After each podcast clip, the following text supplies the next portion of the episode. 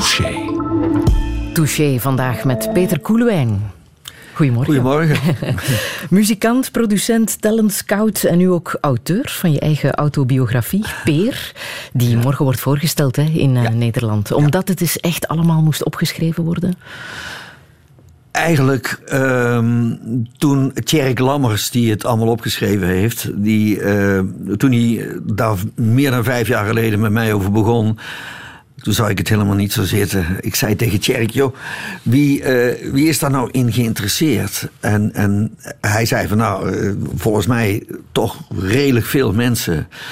En uh, nou ja, oké, okay, laten we het dan maar doen. En, maar naar successievelijk praten en zo, vond ik het eigenlijk steeds leuker worden. Niet omdat het neergeschreven zou worden, maar om het te vertellen. Ja? Omdat ik natuurlijk ik wist het wel, maar uh, dan wordt het bevestigd. Ik ben al zo lang bezig en ik heb met zoveel mensen gewerkt en ik heb zoveel meegemaakt. En, en dat uh, er welden steeds meer verhalen in mij, in mij op.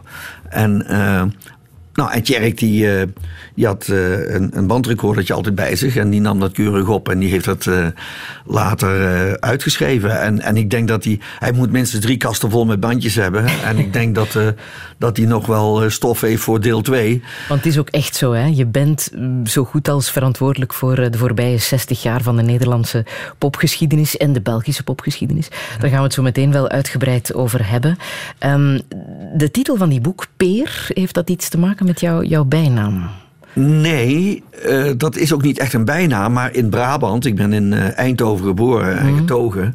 En in Brabant is Peter is altijd Peer. Ja. En, en dus uh, dat is boven de, bij ons, boven de grote rivieren, is dat, is dat anders. Dan is het gewoon Peter. En in België weet ik eerlijk gezegd niet zo. Dat, uh, of, of dat Peter ook automatisch peer wordt. Dus, uh, het is Toffe bij... peer is wel een uitdrukking. Toffe peer. Dat ja, ja, ja, nou ja, ja. oké. Okay. Dus dat komt dan goed uit, hè? Ja, ja, oké. Okay. Maar ik las in het boek, en dat wist ik niet, dat, uh, dat je officiële naam niet Koelewijn is, hè? maar Cornelis van Elewijk. Ja, de, de... Jij bent een van de, ik mag wel jij zeggen. Ja, tuurlijk. Jij bent een van de weidingen. Ik dacht van, nou, dat wordt wel een, dat, wordt, dat zal wel een dingetje worden met, met interviews of wat dan ook. Maar jij bent een van de weinigen die er eigenlijk over begint. Want het is net of het, of iedereen die het gelezen heeft, die het al gelezen heeft, uh, dat hij daar overheen stapte of, uh, of het toch niet zo belangrijk vond. Maar um, toen ik geboren werd, was mijn uh, vader, of mijn vader en moeder waren nog niet getrouwd. Mijn vader was toen nog getrouwd. En uh, mijn vader woonde toen de tijd in Beeldhoven. En Beeldhoven ligt weer in de buurt van Spakenburg. Even voor de voor de Vlaamse luisteraars die uh, dat allemaal niet zo precies weten. Maar Spakenburg ligt aan uh, het IJsselmeer, vroeger de Zuiderzee. En daar woonden heel veel koelewijns. En die hoop waren vissers en landbouwers waren daar. En, maar één ding hadden ze gemeen, dat was het geloof. Dat was een, een, vaak een sterk gereformeerde gemeenschap. En mijn vader uh, was getrouwd en had een vrouw die ziekelijk was. En mijn moeder werd hulp in de huishouding. En uh, mijn vader had al uh, vijf kinderen. En toen is er toch iets tussen mijn vader en mijn moeder gebeurd. En dat was natuurlijk een, redelijke schande daar in, in, zo'n toch uh, gereformeerd dorp. Dus mijn vader, mijn vader en moeder zijn uiteindelijk naar Eindhoven verhuisd. Waar heb ik het over? 80, 85 jaar geleden, want mijn oudste broer is 87. Dus uh, die, die, die heeft ook hetzelfde als ik, is geboren als Van Eeuwijk. En uh, toen werden achtereenvolgens in Eindhoven, uh, waar mijn vader en moeder naar, naartoe verhuisden, zijn uh, de kinderen geboren. Ik ben de jongste van de vijf. Maar ja, die konden niet de naam Koelewijn hebben, want mijn vader was nog getrouwd. Dus die kregen de naam van mijn moeder, van Eeuwijk. En uh, wat er toen de tijd gebeurde in, in, in het dorp waar mijn vader vandaan kwam, daar had men grote gezinnen. Nou praat ik over 100 jaar geleden of nog langer geleden. En er werden veel kinderen geboren, maar er stierven ook veel kinderen. Dus was het heel uh, gewoon dat men als een kind geboren werd, dat men een uh, begrafenisverzekering nam. En zo kwam ik erachter, want toen ik een jaar of twaalf was, vond ik ineens zo'n document. Een, op naam van Peter Cornelis van Eeuwijk. En dat ging dus over mij. Dat was een, een, begrafenisverzekering. en. Uh, dus toen heb ik dat eens aan mijn, mijn vader, mijn moeder gevraagd, weet ik niet meer. Maar die, die praten er zo overheen. En uh, uh, tot ik er later achter kwam hoe het werkelijk in elkaar stak. En uh, na een jaar of vijf uh, wilde de, de, de, de, eerste vrouw van mijn vader wel scheiden. En, en toen is mijn vader met mijn moeder getrouwd en kregen wij de naam uh, Koelewijn. Maar de eerste jaren, als er bijvoorbeeld op school iets officieels gebeurde, dan, dan, en, en, en, en er moest echt uh, de juiste naam enzovoort moest, opgegeven worden en ingeschreven worden, ging mijn moeder mee naar school. En dat was voor mijn moeder, moet dat absoluut niet leuk geweest zijn, want die moest het elke keer uitleggen. Ja. En tot het niet meer nodig was en, en, en Koelewijn, eh, Peter Koelewijn, dus echt Peter Koelewijn dan was. Ja, en in de muziekwereld klinkt die naam toch net iets beter, denk ik. Hè? Nee, dat vind ik nee? niet. Peter, nee? Peter van Eeuwheid, dat klinkt dus veel beter natuurlijk. Ja, had je maar, dat maar het, grap, het grappige was, toen ik uh, Kom van de Dag afmaakte en, en toen, we in, in, toen het in België ook een hele grote hit was. En was er menige journalist die aan mij vroeg ja, Peter Koelewijn, maar hoe heet je nou echt? Omdat een hele hoop Belgische artiesten, Wiltura heet natuurlijk niet Wiltura.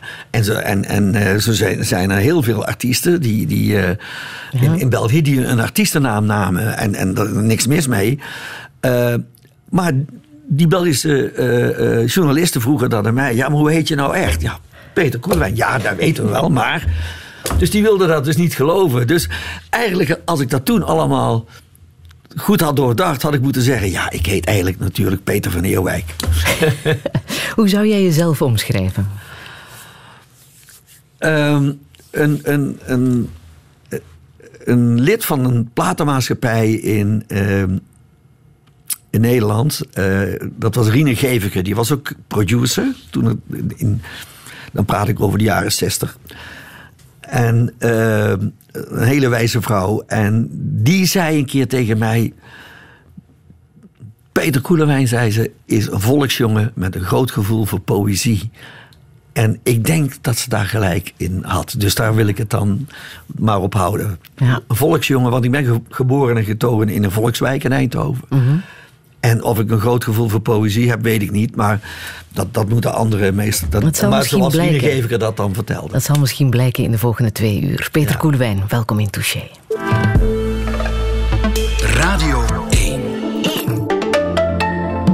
Friedel Lassage. Touché. He claimed he has a misery, but he having a lot of fun,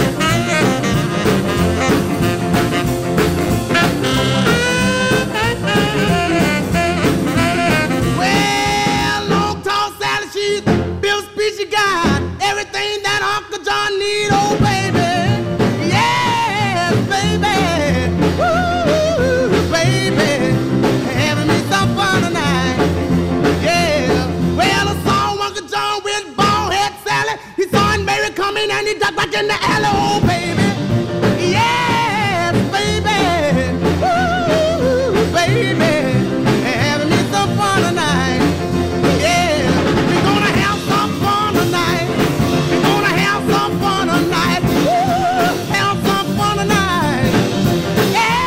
Little Richard in 1956 met uh, Long Tall Sally. Um, Peter Koelewijn, uh, dit nummer is nog vaak uh, gecoverd nadien, maar hiermee is het voor jou wel echt allemaal begonnen. Hier is het mee begonnen. Hier ja. beginnen wij de show ook mee in, in onze theatertour.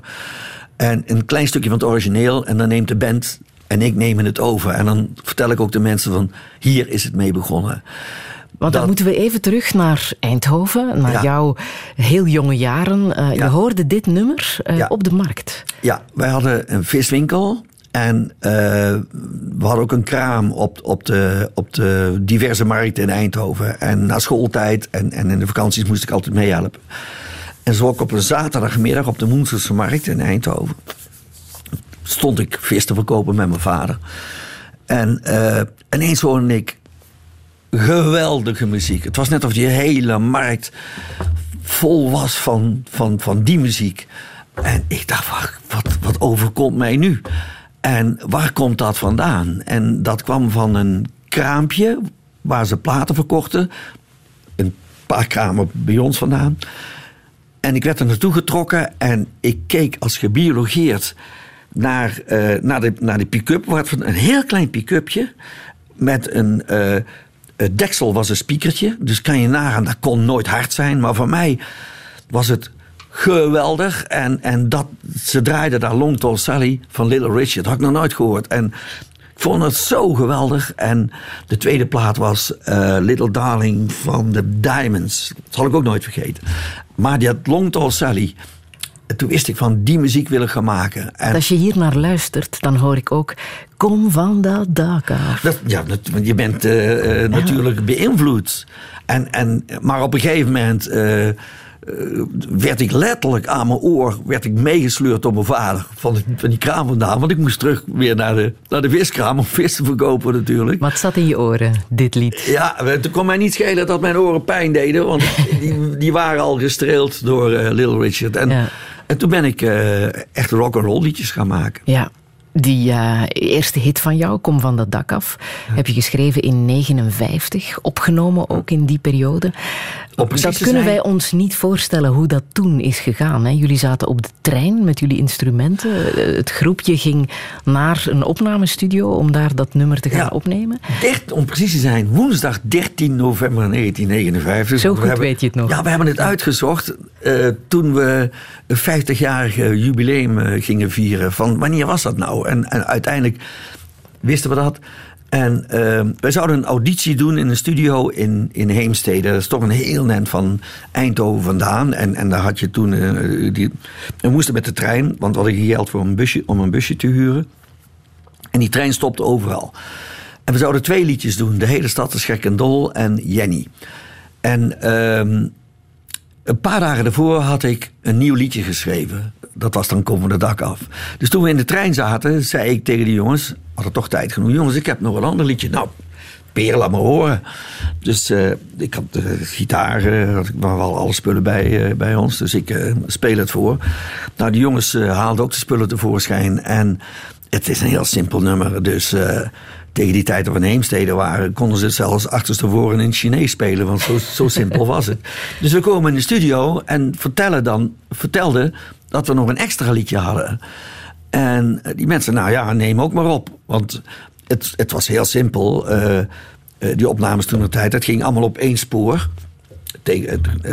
Later kwam er meer sporen en kwam de stereo en dat soort dingen. Maar het was één spoor, dus alles van mono. En gelijk spelen en, en opnemen. En ik geloof dat we er alles bij elkaar vier uur over deden om die drie liedjes op te nemen. Nou, dat vonden ze dat knap lang. Terwijl er ook toch, de gitaar ging nog kapot, dus dat moest er ook nog even bij. En uh, nou ja, toen, toen waren we klaar. En, en ik kon ook aan die mensen merken dat ze er eigenlijk ze wisten er geen raad mee, wat ze er nou eigenlijk mee moesten doen. Nou, wij weer terug naar huis en toen bleek later dat een producer van een belangrijk teenagerprogramma uit die tijd, die, die, die kwam later op bezoek bij die platenfirma. En die vroeg of ze nieuwe dingen hadden. En uh, de Amerikaanse platen en uh, dat, soort dan, dat soort dingen. En uh, toen zeiden ze ook van, nou, we hebben ook nog een beentje uit Eindhoven. En we hebben daar een demo mee gemaakt, maar we weten het eigenlijk niet. Nou, laat maar horen, zei die man. Dus ze lieten hem dat horen. Die man was Code Kloet. En eh, die zei meteen, dat moeten jullie uitbrengen. En omdat hij dat zei, en hij de producer was van het belangrijkste teenagerprogramma van die tijd, Tijd voor Teenagers heette het programma trouwens ook, was dat gewoon bijna wet. Dus die uh, plaat werd uitgebracht. En uh, vanaf dat moment is het, uh, ja, is het ongelooflijk snel Ik las in het boek dat het zelfs drie keer draaide in zijn programma. Ja, ja. En, drie en keer na elkaar. Ik kreeg de plaat thuis, hè. En, maar dat wist ik eigenlijk al van tevoren. Ik had opgezocht waar IMI Bovema voor stond. En er stonden allemaal labels bij. En er stond ook het Imperial label stond erbij. En toen dacht ik, toen ik naar die studio ging. Want ook, ik had zelf een plaat van Fats Domino. En die stond op het Imperial label. En ik dacht, maar dan gaan wij daar naar die studio. En dan kom ik Fats Domino tegen. In mijn onschuld. Maar je was 19 en je was op slag beroemd. Want dat ging de hitparade in alsof het niks was. Besefte je wat je aan het doen was op dat moment in de Nederlandse muziekscene? Nee, nee maar dat was toen dat is pas later dat je, dat je een beetje de naam krijgt van de godvader van de Nederlandstalige rock'n'roll en dat soort dingen. Maar, uh, de Beatles, daar was toen nog geen sprake van, hè? Nee, nee, die waren er nog nee. niet. Het was nog echt de tijd van, uh, echt van Little Richard en Elvis ja. en uh, Jerry Lee Lewis. En, oh. maar ehm, dat besef je niet. En er komt ook nog wat bij. Ik zat in de eindexamenklas HBS, dus middelbare school was dat.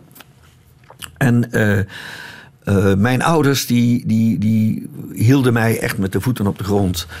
En er kwam zelfs een delegatie van de platenmaatschappij later. En die wilde mij graag van, uh, van school hebben om, om meer ruimte te hebben om promotie te kunnen doen.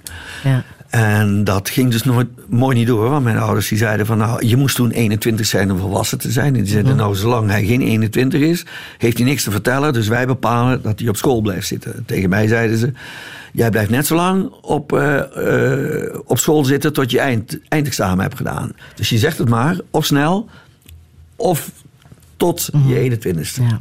En het is nu pas, in uh, 2018, dat jij voor het eerst met jouw Rockets een theatertournee uh, doet. Een echte theatertournee. Ja.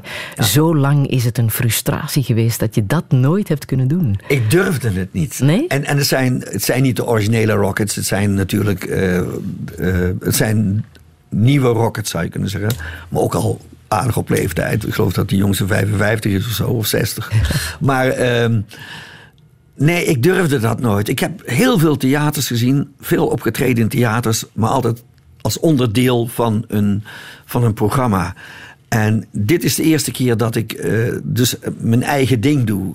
Mijn eigen repertoire en, en uh, mijn eigen liedjes, mijn eigen verhalen vertel. En we hebben er nu al een paar, paar gedaan. We gaan nu binnenkort naar Heist op den Berg. We gaan ook nog naar Brugge en naar Lommel en nog wat. En in Nederland doen we er een paar. Ja. En, uh, maar het is ongelooflijk leuk om te ja? doen. En ik merk ook aan het publiek dat er die interactie is er. En uh, ik, uh, ik heb toch gedacht van waarom heb ik dat niet veel eerder gedaan? Maar ik durfde het gewoon niet te doen. Die frustratie kan je dus afvinken, maar er is nog een andere frustratie. Je kan geen noten lezen. Kom, je daar, lezen. kom je daar nog ooit vanaf? Ja, dat is natuurlijk. Ik, ik, dat is gewoon gemakzucht ook altijd geweest. Gemakzucht. Ik kan geen noten lezen en daar kan ik natuurlijk morgen mee beginnen. En dan kan ik binnen een jaar noten lezen natuurlijk, en misschien wel eerder. Maar dit is gemakzucht geweest en ik heb er soms erg last van gehad. Als ik een, een grote productie deed met groot orkest en uh, dan, dan kwam de dirigent met partituren en. en daar kon ik natuurlijk helemaal niks mee. Ik, ik moest het alleen maar doen met, met mijn oren en, en, en horen. Dus uh, de, de, vooral al die producties die ik met Helmut Lotti heb gedaan, was ook al een groot orkest. Mm -hmm.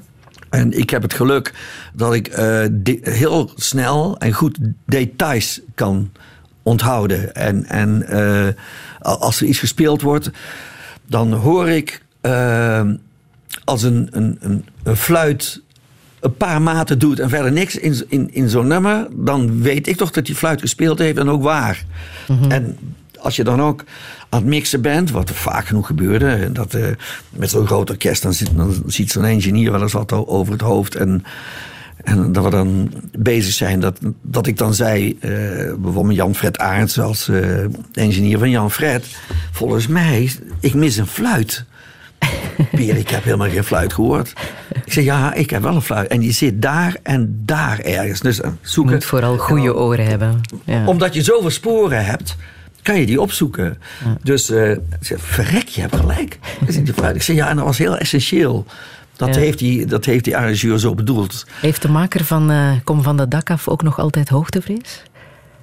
Ja, ook nog steeds hoogtevrees. Maar ik wou nog even terugkomen op die, uh, uh, dat notenlezen. Ja? Dat zou veel simpeler zijn geweest. Als ik die partituur had kunnen lezen, had ik zo kunnen zien waar die fluit stond. Tenminste, hè, waar dat stukje stond. Nou ja, oké, okay, dat hoogtevrees altijd gehad. Nou, gelukkig een heel stuk minder dan, dan, dan vroeger. Maar ik heb, uh, uh, als ik, uh, toen ik een jaar 20, 22, 23 en, en ik ging op vakantie en we gingen vliegen. Dan, een week van tevoren had ik al de bibbers. En als ik op Schiphol stond, op het vliegveld, dan uh, nam ik gelijk vier whiskies. Want anders durfde ik het uh, vliegtuig niet in. Maar dat is gelukkig allemaal iets beter geworden.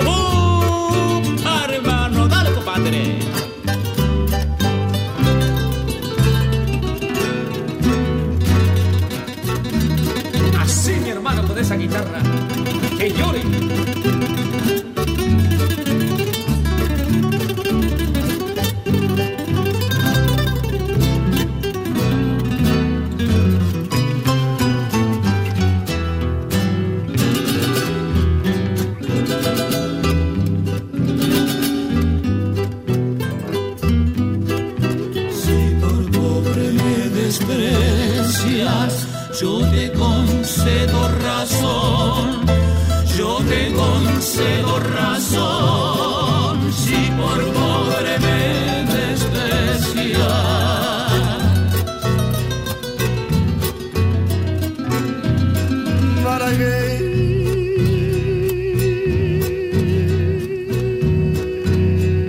niña salerosa, besar tus labios quisiera y besar tú.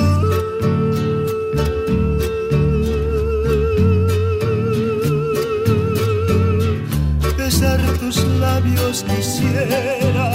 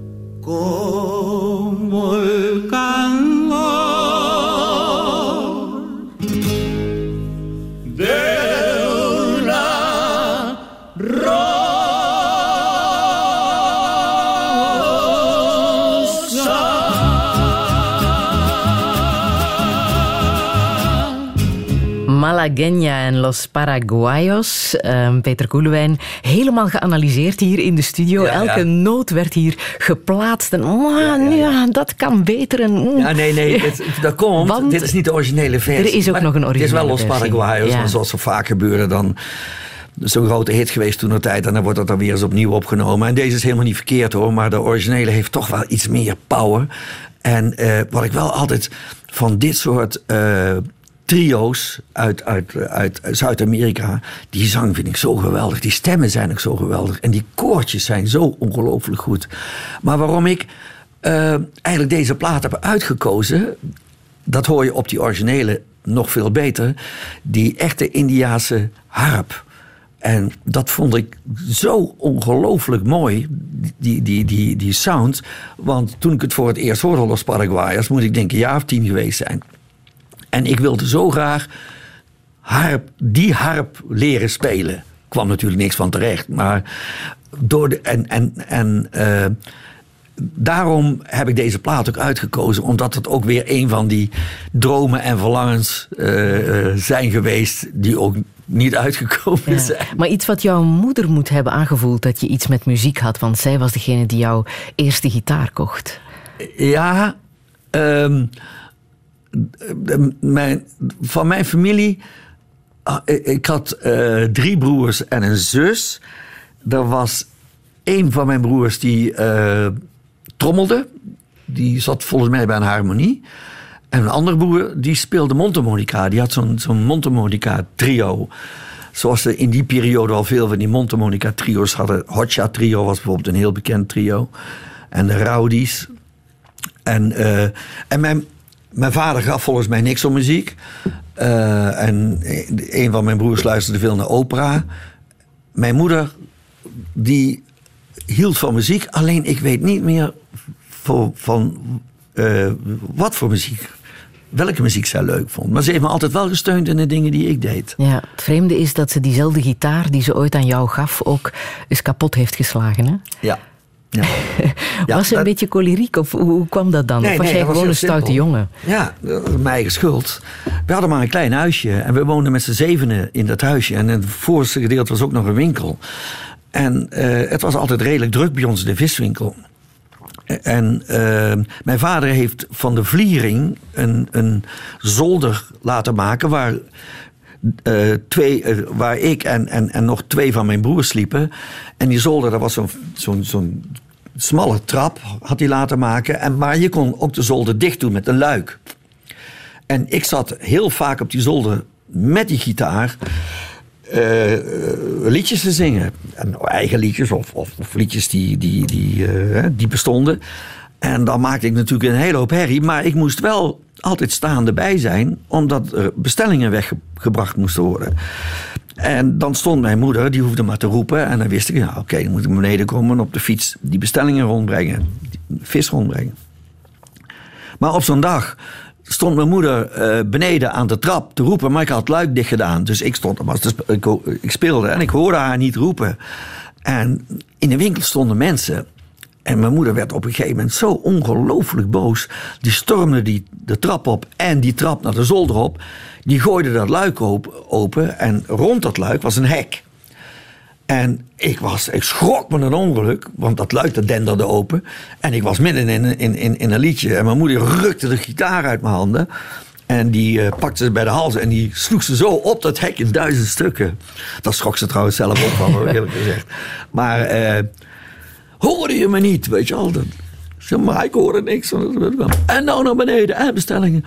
Dus, eh, maar ze er toch wel een beetje spijt van. En niet zo lang daarna was ik jarig en toen kreeg ik van haar een nieuwe gitaar met een elementje erop. Een, een heel simpel elementje, als een soort elektrische gitaar. En dan kon ik eh, het snoertje kon ik dan achter in de radio steken. Dat was zo'n bananen, bananenstekkertje en dat paste in de radio. En dan kon ik echt zo elektrisch spelen. Dat was eigenlijk eh, mijn eerste elektrische gitaar met een versterkertje. Ja, ja. Je vertelt en je schrijft met zoveel liefde over de viswinkel, over jouw roots in Eindhoven, Stratum, die volkswijk waar je bent eh, opgegroeid. Zou je willen dat schrijver AFT van der Heijden jouw boek leest? Het is een lang verhaal, maar uh, en ik, uh, ik, ik, weet niet eens of in België men weet wie meneer Van Heijden is. Dat denk ik wel. Toch wel, hij heeft een paar. De, hij zal als schrijver ongetwijfeld zijn kwaliteit hebben, maar als mens is het een lafaard. Want hij heeft een boek geschreven, De Helleveeg. Hij komt ook uit Eindhoven. En daar heeft hij, dat is een, een, een heel naar boek. Ik bedoel, het, het onderwerp, het verhaal is heel naar. En dat laat hij spelen in de slaapkamer, zou je kunnen zeggen, de slaapkamer van mijn ouders. Hij noemt ook gewoon de viswinkel op de Hezerweg. Dat is precies zo.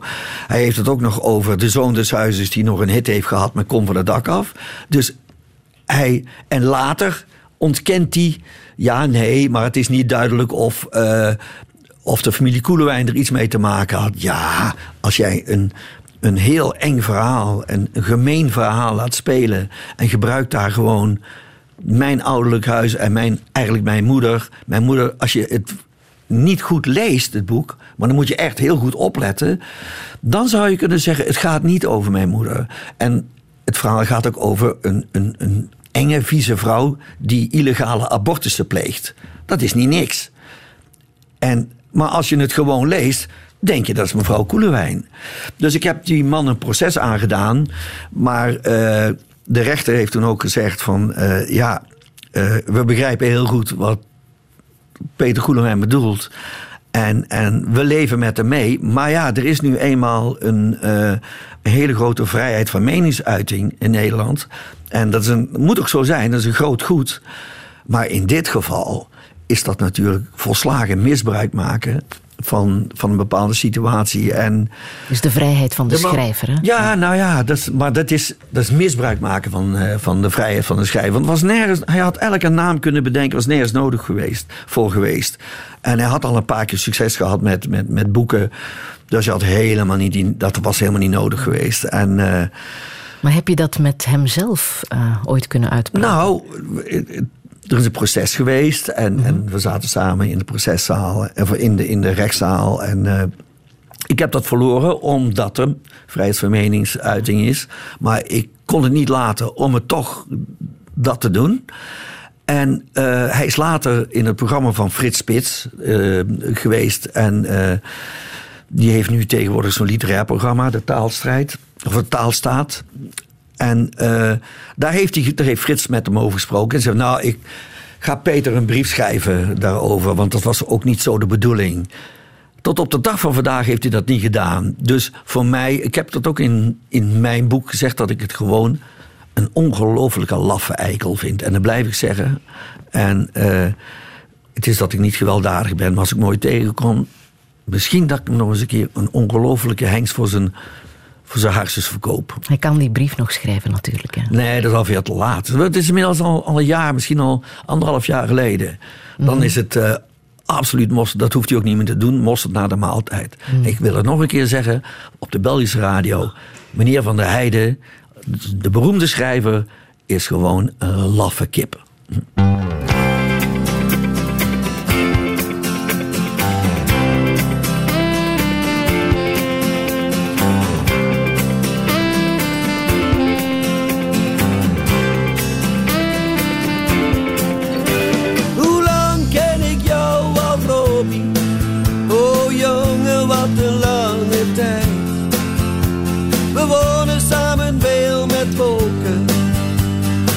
Raakten samen alles weer kwijt.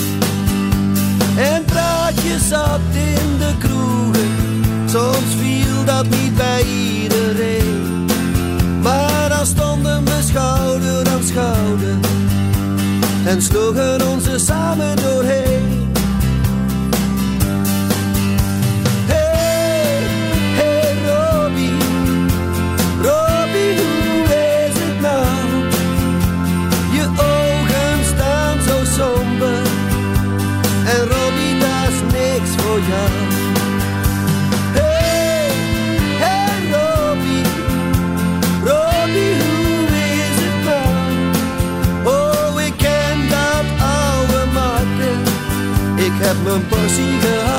maar we wachten nooit dat jij het jouwe ook krijgen zou.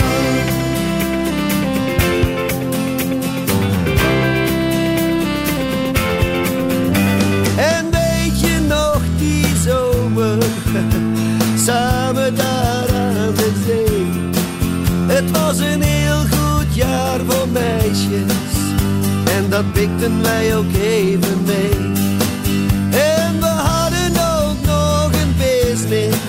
Het ging te gek en we deden samen. Maar op een dag was dat ook weer over. Ik weet nog steeds niet hoe dat kwam.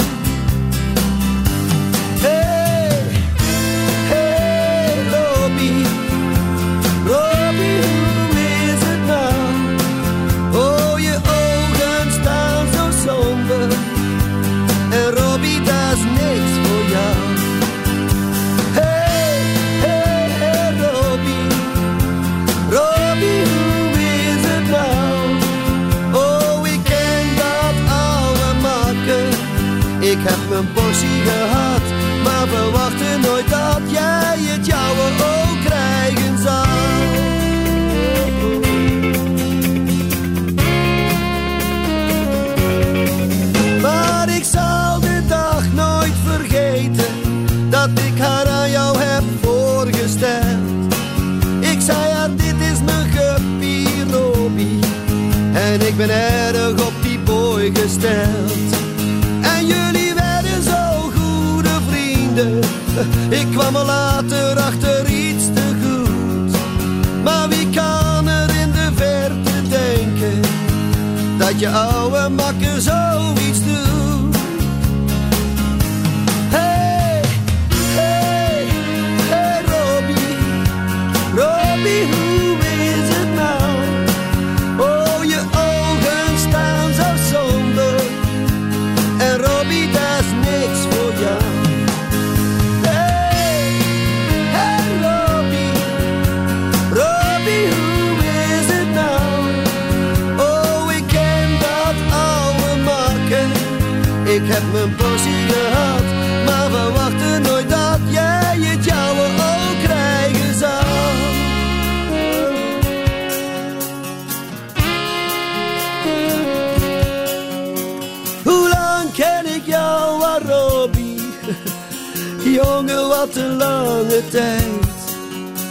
We hebben samen veel gewonnen.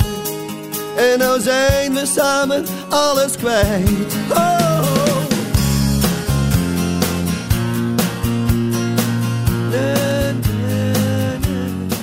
Robbie, een nummer van jou, Peter Koelewijn uit 1977. Het was eh, Stijn Meuris die me op de Lage Landen sessie eh, erop wees dat dit zo'n steengoed nummer is. en eh, ik ben blij dat ik het nog even uit onze archief heb gevist, want het is ook zo. Hè. Het komt ook uit een plaat die voor heel veel artiesten op dat moment baanbrekend was. Ehm, een eh, plaat met een, een lange titel. Het beste in mij is niet goed eh, genoeg voor jou. Daar ben je zelf ook eh, heel trots op. Ik moet even iets, iets, iets eh, ehm, corrigeren. Ja? Robbie stond niet op Het beste in mij is niet goed genoeg voor jou. Nee? Maar er is later een, een. Het beste in mij is niet goed genoeg voor jou is een LP. Ja. Later hebben ze dat ook als CD uitgebracht. En daar hebben ze een paar titels aan toegevoegd. Waarom weet ik niet. Maar, en daar hebben ze Robbie, Robbie erbij onder gekomen. andere bijgezet. Oké. En ik denk dat, dat daardoor die, eh, die vergissing eh, bij Ja. jou is gekomen. Maar dat maakt niet uit. Wie is Robbie? Robbie is eh, Rob Oud. En Rob Oud was inmiddels, hij is overleden. En ehm, Rob Oud was toen de tijd programmaleider bij Radio Veronica. En, eh en, en een hele bekende discjockey. In, en Rob, eh, eh, met Rob Oud heb ik eh, nogal een, een, een geschiedenis. We waren redelijk goed bevriend. En hij heeft voor mij ook een hele grote hit gezongen. Kom uit de bedstee, mijn liefste. Dat kwam omdat Rob en ik een keer in... of een keer, we zaten regelmatig in de kroeg. En dan dronken we vaak veel te veel. En op een gegeven moment zei Rob... volgens mij kan jij goed zingen. Die peren kan helemaal niet goed zingen. Maar vijf whiskies verder vond hij wel dat hij heel goed kon zingen. Ik zei, ja, dat vind ik ook. Dat zei ik al, al eerder. Dus eh, we gingen naar huis. En een paar dagen later had ik eh, dat liedje klaar. En, en ik eh, heb een band gemaakt. Toen heb ik hem gebeld. En zei, Rob, heb jij vanmiddag tijd? Toen zei hij, wat dan? Ik zei, nou... eh, we gaan eh, een plaat maken samen, dat hebben we afgesproken. Ja, dat was toch een geintje. Ik zei, nou ja, een lekker geintje. Dus, nou, hij kwam naar de studio, de GTB-studio in Den Haag. En hij vond het een leuk liedje en eh, zong het in. En hij zong nog redelijk goed. En eh, ik kom uit de bedstee was het. En, en toen zei hij, jammer, dat ga ik niet onder mijn eigen naam doen. Ik zei, ja, dat begrijp ik ook nog wel. Zei, ja, eh, ik moet even een andere naam bedenken. En er stond een pak koffie van Douwe Egberts. En van de, van de fabriek Douwe Egberts. En toen zei ik weet het al, ik noem me voortaan Egbert Douwe. Ik zei, nou oké, zo zal het dan zijn. Eh, dus wij hebben eh, die geschiedenis hebben we al. En, en we hebben een hoop eh, andere dingen meegemaakt samen. En op een gegeven moment eh, moest Veronica horen dat, dat, dat wat hij, hè, dat zei ik al, van schip Veronica was hij eh, een hele belangrijke discjockey. En eh, Veronica moest van zee af. Er werd in Nederland de wet aangenomen en dat, al die zeezenders die, die zijn toen verdwenen. En, maar op het moment dat, dat Rob dat hoorde, ehm, was dat natuurlijk diepe droefenis. Want ze, ze hebben zoveel moeite gedaan om toch te kunnen blijven bestaan, om legaal te worden. Dat is helemaal niet gelukt. En op dat moment eh, schreef ik deze song. En er zitten elementen in die song, maar dat, dat kan je niet in een liedje schrijven, want dan, dat, of de mensen interesseert het niet, of ze begrijpen het niet. Ik heb nooit iets eh, met een meisje samen met hem gehad. Maar wat ik bedoelde, hij heeft op een gegeven moment, eh, hij draaide mijn platen niet meer, omdat we goed bevriend waren. En hij zei, ja, maar of hij bedoelde, dan wil ik niet laten merken dat jij bevoor, bevoordeeld bent. Ik zei, nou, toen, toen ben ik naar hem toe gegaan. Rob, als we zo doorgaan en als elke discjockey zo denkt... dan kan ik wel net zo goed ophouden... want dan worden mijn platen nooit meer op de radio gedraaid. Ik wil... Je hoeft, als- als je ze niet oké vindt, niet draaien, oké. Maar als je ze wel oké vindt, gewoon doen zoals al jouw collega's doen. En toen zei hij, nou, je hebt eigenlijk wel gelijk. Gelijk. Want ik zei ook nog van, dan kan ik, anders kan ik je beter een knal voor je, hè, zoals je net al zei, een knal voor je kop verkopen. Want dan kan ik beter jouw vijand zijn dan, dan jouw vriend. Toen is hij normaal die platen gaan behandelen. Eh, toen Veronica weg moest, dat is wat ik in die song bedoel. Je ogen staan zo somber. Je, ik heb mijn portie gehad. Dat was toen met hem, dat conflict. En verwachtte nooit dat jij het jouw ook krijgen zou. Dat bedoel ik. Dat bedoel ik mee in die song. Dat jij. eh, eh, dat, dat, dat Veronica van. van, van, eh, van of uit de lucht moet. En hij was de enige die dat begreep. En ik, ik kon dat alleen maar in een soort liefdesvorm gieten. Al die dingen. Want an- anders was het. Ja, dan had je niet eens een song over kunnen schrijven. En eh, Lex Harding was een andere disjockey daar. Die, die dat ook aardig wat te vertellen had. Die vond het zo'n geweldig nummer. En die dacht ook echt dat Rob en ik samen een meisje hadden gedeeld. en die maakte daar. Die zei van nou, daar maken wij alarmschijf, alarmschijf van. Maar. Alleen Rob en ik wisten het en eh, hoe dat zat. Dus eh, Het zo is geweldige is dat eh, bij zo ontzettend veel nummers die jij hebt gemaakt, achter de schermen ook als producer of als talent scout, want je hebt ook heel veel mensen ontdekt en zoals Rob Oud bijvoorbeeld een soort zangcarrière gegeven, dat daar heel helder verhalen achter zitten. Papa loopt toch niet zo snel, beestjes van Ronnie en de Ronnies, ik kan geen kikker van de kant afduwen, worstjes op mijn borstjes. Wel allemaal bijzondere teksten. Ben je daar altijd even trots op geweest? Worstjes, worstjes op mijn borstjes. Het heet eigenlijk De Liefde van de Man gaat door de maag. Dat heb ik zelf niet de tekst geschreven. Die anderen allemaal wel. Wat je, wat je zegt. Dat, eh, nou, ik had soms hele rare invallen. En, en voor beestjes is, is, is, is gewoon een, een. En, en, maar dat heeft een hele ernstige ondergrond. Ik zat eens naar een film te kijken. En dat ging over een man die eh, zwaar alcoholist was. En die, die leed aan een delirium. En die lag in bed.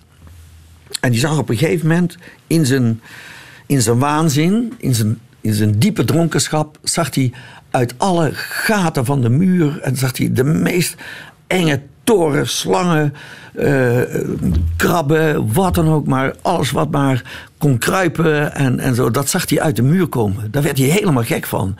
En dan was ik zo door gefascineerd dat een dag of wat later, toen ik weer met de gitaar bezig was, dat ik ineens op het idee kwam. Weet je wat ik zie als ik gedronken heb? Maar die film was een hele ernstige film. En uh, dat, was, uh, dat was niet niks.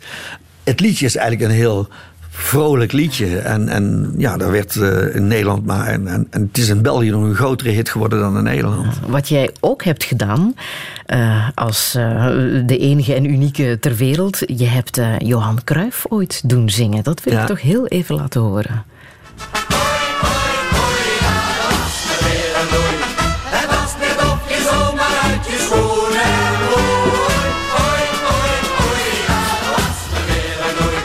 Dit ja. is dus een zingende uh, Johan Cruijff, de beste voetballer ter wereld. Ja. Hoe ben jij daarin geslaagd? Uh, ik dat, dat, was in de periode dat we nog wel eens, als er iets gebeurde, dan maakten we daar een plaat over. Nederland is een schaatsland. Hè, dus uh, we hebben uh, in die periode ook uh, Art Schenk en, en zo. En als de als Art Schenk dan weer wereldkampioen werd, dan moest daar een plaat over gemaakt worden. Nou, dat was eigenlijk een beetje met, met, met het voetballen ook zo. En ik had, iedereen was in Nederland helemaal gek van Johan Cruijff. Dus ik dacht, we moeten een plaat maken met Johan Cruijff. Nou, dat heb ik in orde weten te maken via zijn manager. Zijn manager was ook zijn uh, latere schoonvader, uh, Cor Koster. En... Um, nou, ik had dat liedje geschreven. Oei, oei, oei, dat was me weer een loei. Dat was een, soort carnavalsachtig deuntje. Johan in de studio en die vond het ook oké om te doen. En hij ging achter, achter de microfoon staan en er kwam helemaal niks van terecht. Want hij, had geen ritmegevoel. Hij was ongelooflijk nerveus. Dat was nog voor zijn.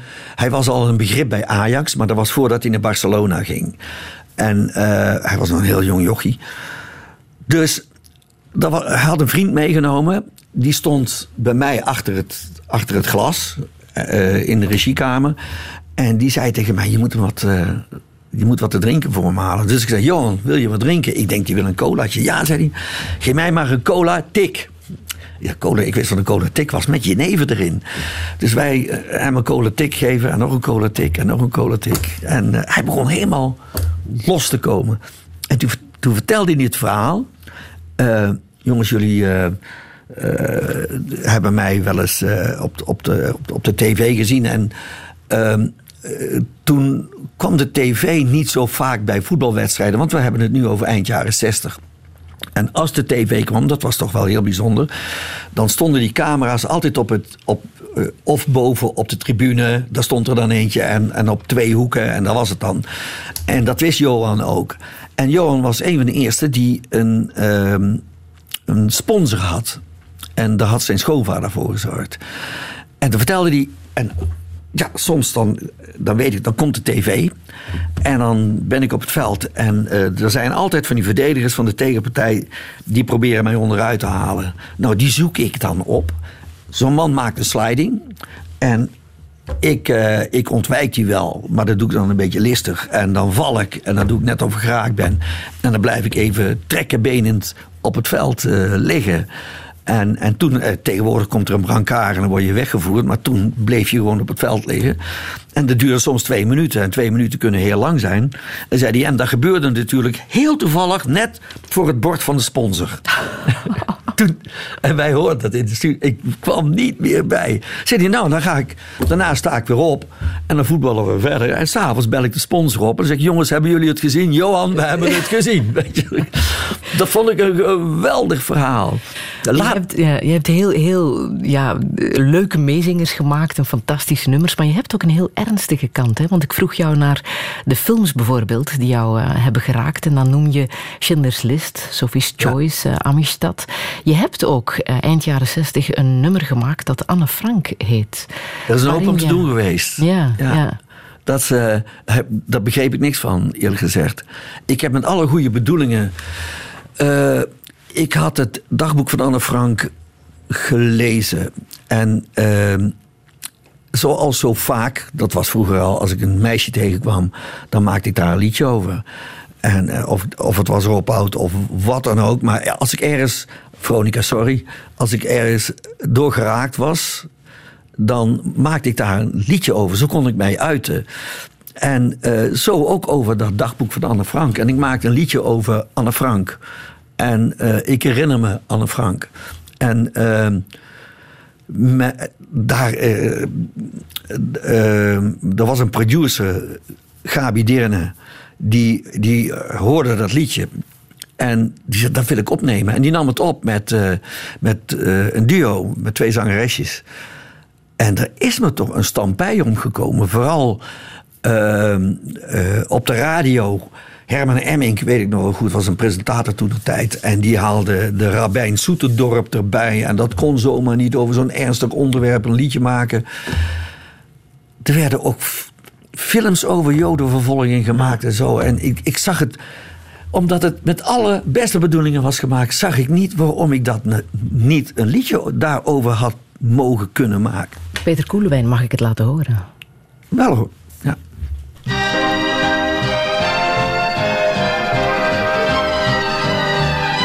Ik las een boek, wel twintig keer. Het was niet groot en niet dik. Geschreven door een meisjeshand. Ze was zo oud als jij en ik. Zij mocht niet leven zoals wij. Zich niet vertonen op straat.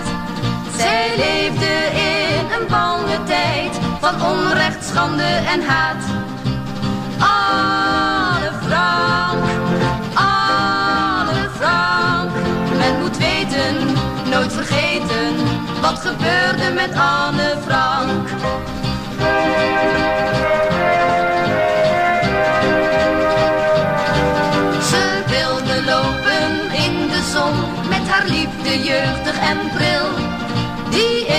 Duisternis begon, maar ze bleef verborgen en stil.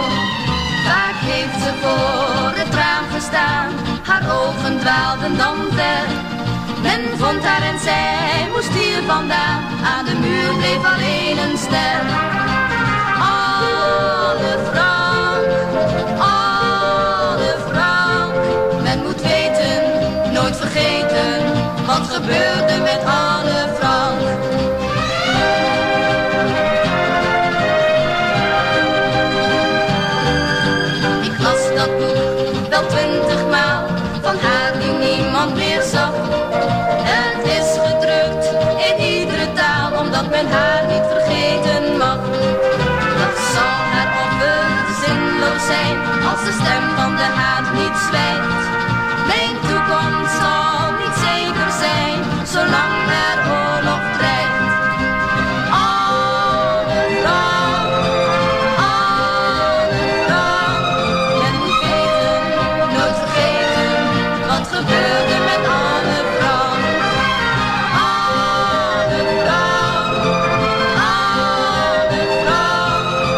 Anne Frank, hier gezongen door het Brabantse tienerduo Laura Bordes en eh, Yvonne de Nijs. Geschreven door Peter Koelewijn in 67. Zometeen praat ik verder met Peter Koelewijn na het nieuws van 12 uur. Tot zometeen. Touché. Touché met Peter Koelewijn, de man die in zijn eentje meer dan een halve eeuw Nederlandse muziekgeschiedenis schreef. Hij was pas 19 toen hij een monsterhit scoorde met Kom van dat dak af. Daarna bouwde hij de fundamenten van de rock'n'roll in Nederland en later eens schreef hij en produceerde hij ook talloze hits voor anderen. Al die jaren worstelde hij met twee frustraties: dat hij geen noten kan lezen en dat hij nooit een echte theatertournee heeft gespeeld.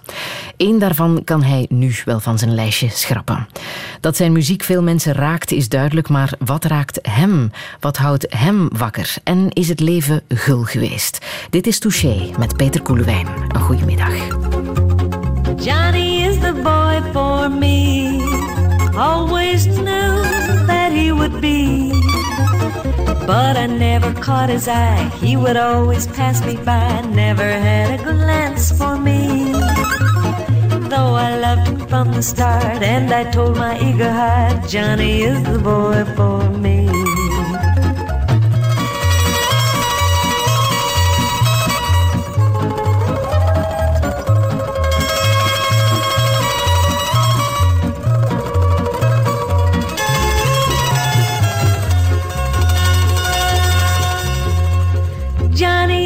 Boy for me. Always knew that he would be. Though he doesn't know my name, I will play a waiting game, knowing he will come to me. Ever since the world began, woman always got her man, and Johnny is the boy for me.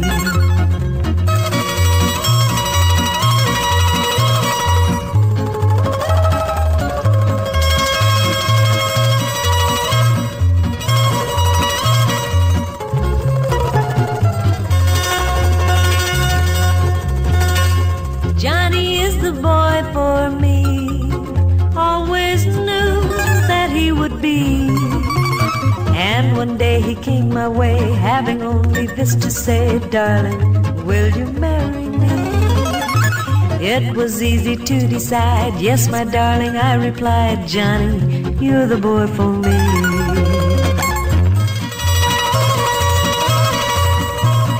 Johnny, you're the boy for me. Johnny is the boy for me van Les Paul en Mary Ford. Eh, Peter Koelewijn, waarom heb je dit nummer gekozen om hier te laten horen? Ook een hele oude eh, opname. En het is een, een, een oud liedje dat eh, ik dacht dat het uit Hongarije kwam of zo, oorspronkelijk. Maar die Les Paul en Mary Ford trouwens ook, die, die hebben toch baanbrekend werk verricht. En Les Paul sowieso is een hele beroemde gitarist. En heeft ook een speciale gitaar ontwikkeld. De Les Paul gitaar is een ongelooflijk beroemde gitaar. Maar hij maakte al platen uh, double tracked en, en hij gebruikte meersporen, uh, meersporen tapes die kan je nagaan. Uh, deze plaat is geloof ik 55 of 53. Meersporen bandrecorder had hij al, terwijl wij in 1959, jaren later, nog in de Bovema studio alles op één spoor moesten doen. Die man was, die Les Paul, die heeft uh, aan, aan, qua platenopname qua spelen. Wat hij ook deed, is uh, de band langzaam laten draaien, dan spelen en dan weer op normale snelheid terugdraaien. Uh, wat later de Beatles ook nog hebben gebruikt en, en, en, en allerlei popartiesten. Daar was Les Paul al in begin jaren 50 mee bezig. En daarom graag Johnny is the boy. Voor me. Ja. Jouw leven is uh, van begin tot het einde muziek geweest, maar eigenlijk wou je heel graag journalist worden, hè?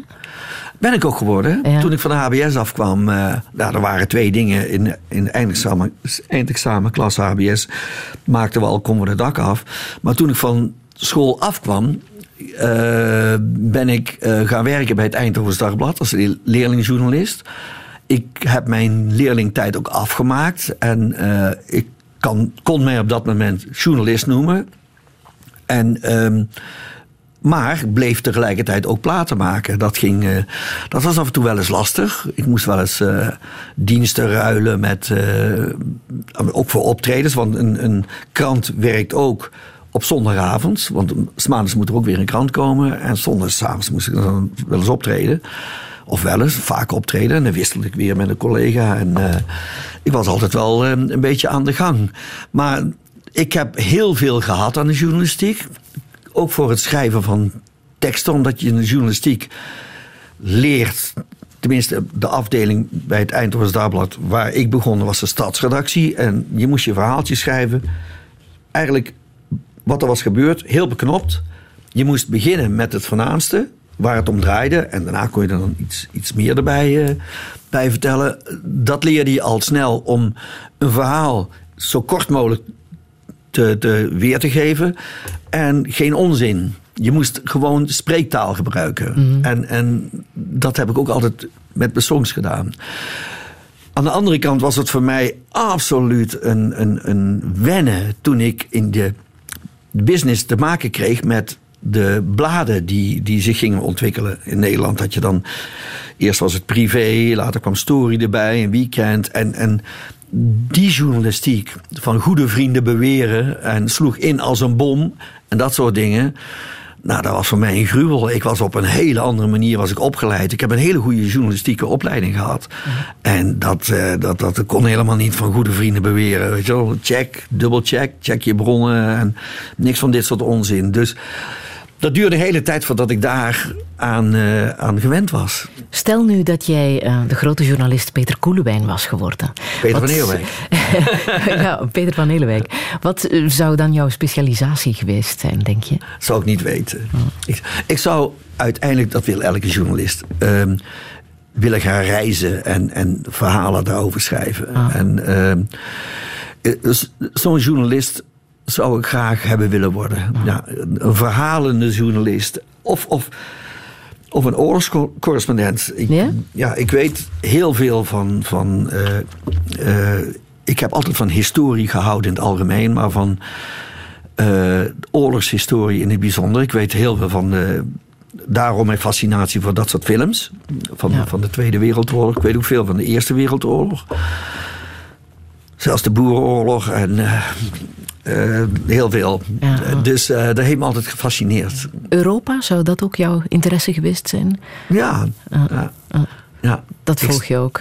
Europese Unie en hoe het daar vergaat.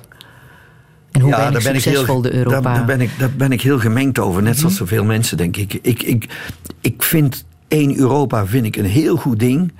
Maar ik vind, zoals het gaat, vind ik een gruwel. Ik vind ook zoals die mensen in Brussel, zoals ze ook af en toe, af en toe komen die dingen, het misbruik maken van, van, van gelden, het misbruik maken van. eh, eh, eh, nu weer dat er niet duidelijk wordt gemaakt, bijvoorbeeld, een, een, er is een onkostenpost. Hè? Er is een, een onkostenpotje van 75 miljoen.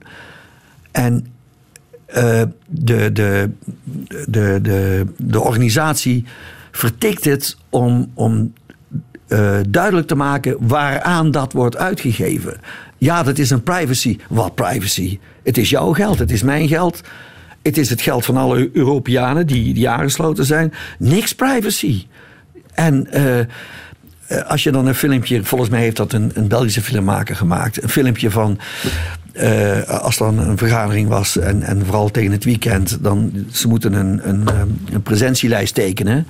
En dan, moeten ze dan krijgen ze geld uitgekeerd. Maar dan naar zo'n vergadering gaan, presentielijst tekenen, met weekendkoffertje al, bij zich. En dan gelijk omdraaien, de lift in en naar buiten gaan. En dan toch wel die 400 of 500 euro in de zak eh, steken, wat ze daarvoor krijgen. Dat zijn van die dingen. Ik vind dat Europa dat moet blijven. Eh, Maar ik vind waarom ze geen kans zien aan dit soort uitwassen een einde te maken. Dat begrijp ik dus niet. Daar zou jij als journalist over geschreven Daar, hebben. zou, daar zou ik over blijven schrijven. En je zou allicht ook geschreven hebben over eh, de grote grazers op de Oostvaarderplassen. Een hele discussie is dat in Nederland. Bij ons heeft het ook eh, in het nieuws gezeten. In het noorden van Nederland, in Flevoland, krijgen de zogenoemde grote grazers van de Oostvaardersplassen extra voedsel. Die grote grazers, dat zijn runderen en die leven op onbewoonde eilandjes. Door de kou dreigden ze te verhongeren. Actievoerders waren op eigen initiatief de dieren gaan voederen. Om dat te verhinderen heeft de provincie Flevoland nu beslist de dieren zelf eten te geven. Touché. Het was een eh, project, hè? Het is gestart Ellende in een notendop. ja, ja. Wie kan nou bedenken om dat soort dieren in een afgesloten gebied op te sluiten? En, en, en eigenlijk dan zeggen: ja, en nou laten we de natuur zijn werk doen. Ja, de natuur doet zijn werk. Dus dat jongt maar aan. Dat wordt steeds meer en meer en meer. Maar het gebied wordt niet groter. Het gebied blijft hetzelfde. Dus op een gegeven moment krijg je de situatie dat er voor al die dieren geen eten genoeg meer is. Wat gebeurt er dan in schaarse tijden zoals de winter? Die dieren sterven van de honger. Dat kan je toch niet bedenken. En dan ook nog. Dan komen natuurwetenschappers. Ja, zo zit de natuur in elkaar. Ja, de natuur zit in elkaar. Als je de, de dieren de kans geeft. De, ze moeten een kans hebben. Ik vind het net zo'n ellende als een, als een stierengevecht. Die hebben ook geen kans. Als je die dieren de kans geeft om hun geluk elders te beproeven. Maar dat kan niet, want het is helemaal omheind. En dat vind ik dus zo'n miskleun. En dan moet er ook nog een, een, een discussie over komen. Dan moet er ook nog moet er besluit over genomen worden van... eh, ja, dan voeren we ze maar bij. En nu wordt er gesproken, ja, er zijn er nou zoveel. Nou moeten we ze maar gaan afschieten. Ik heb niks op tegen als er eh, het, af en toe wel eens noodzakelijk is om eens eh, reeën of herten af te schieten in, in, in een groot bos. Of, omdat er dan toch wel te veel komen en omdat ze elkaar in de weg lopen. Maar dit is bij elkaar drijven. Laat maar aan, jongen. En dan gaan we ze, in, zoals het nu is, nou gaan we ze afschieten. Daarvoor hou ik veel te veel van dieren, om dat normaal te vinden. Dat is Ja, je bent echt een, een, een grote dierenvriend, hè? Je Ik heb zelf twee eh, hondjes en, en eh, eh, ik heb vroeger altijd veel dieren gehad. Ja. Zelfs Ik een vind- hangbuikzwijn, dacht ik.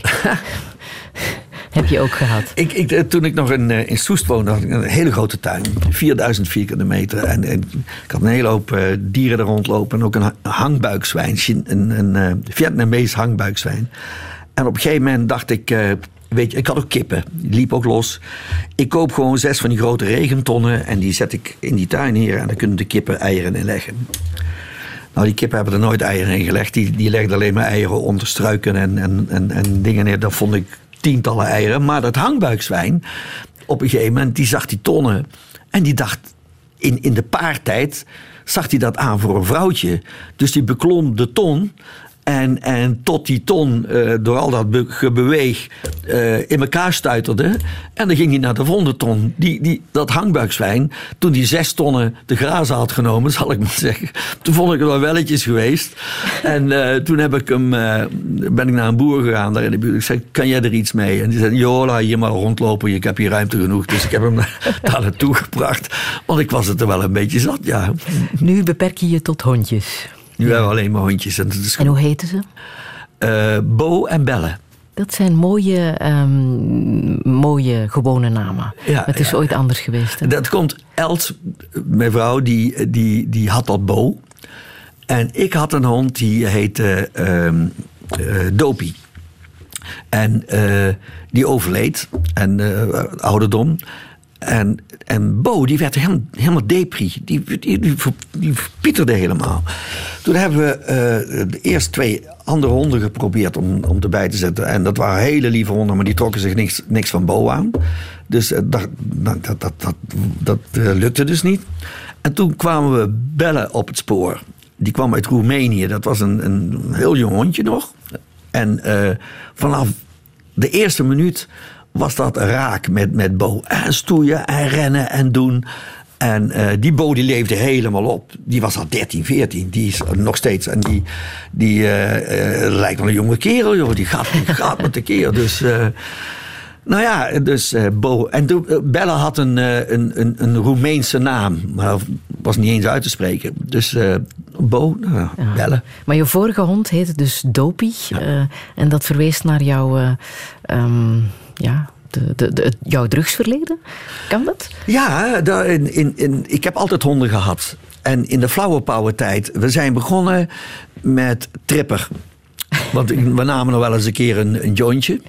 En eh, eerst kwam tripper, eh, van de toen kwam snuiver. Toen kwam kick. eh, eh, en toen kwam dopie. Ja.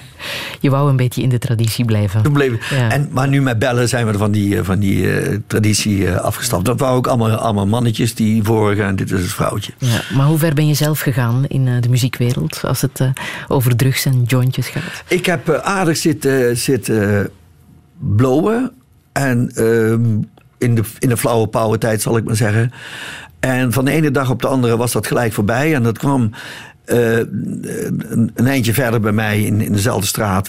Ik, ik had zo'n drive-in huis toen de tijd. En daar woonde Sjors Kooijmans. En Sjors Kooijmans is de, de, de gitarist, eh, zanger van de Golden Earring.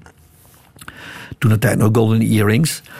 En George en ik zaten een keer bij mij op het balkon en eh, een goede joint te roken en een koffie te drinken. En ik zou om tien uur in de studio zijn. En om elf uur belde mijn eh, secretaresse waar ik bleef. En om twaalf uur belde ze weer waar ik bleef. Want ze zeiden van nou, de hele studio zit vol met muzikanten. Ja, ik kom zo. En we namen nog een koffie en nog een, eh, een jointje. Nou, uiteindelijk kwam ik om twee uur aanzetten in de studio. En eh, vol met muzikanten. En die zaten daar al uren te wachten. En eh, nou, ik heb, je moest die mensen extra betalen. Want dat kan dus niet zomaar natuurlijk. Je kan ze niet zomaar uren laten wachten. Maar ik voelde me eigenlijk zo ongelooflijk schuldig. Dat ik op dat moment zei... En nou nok ik ermee. Ik, eh, ik hou ermee op. Ik, eh, niks geen joints meer. En vanaf dat moment... Want dit leidt tot niks. Dus, eh, ben Had je afkikverschijnselen? Nee, ik had geen afkikverschijnselen. Eh, Dat viel wel mee. Ja.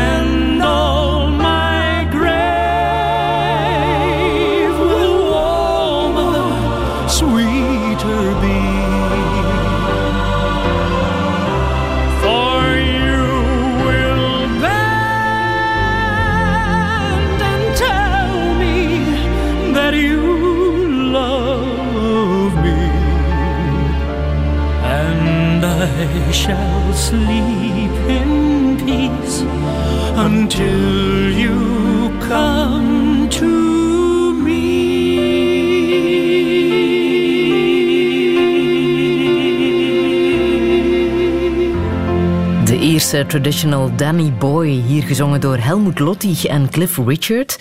Peter Koelewijn, je noemt dit nummer jouw absolute hoogtepunt hè, van jouw carrière. Ja, omdat het.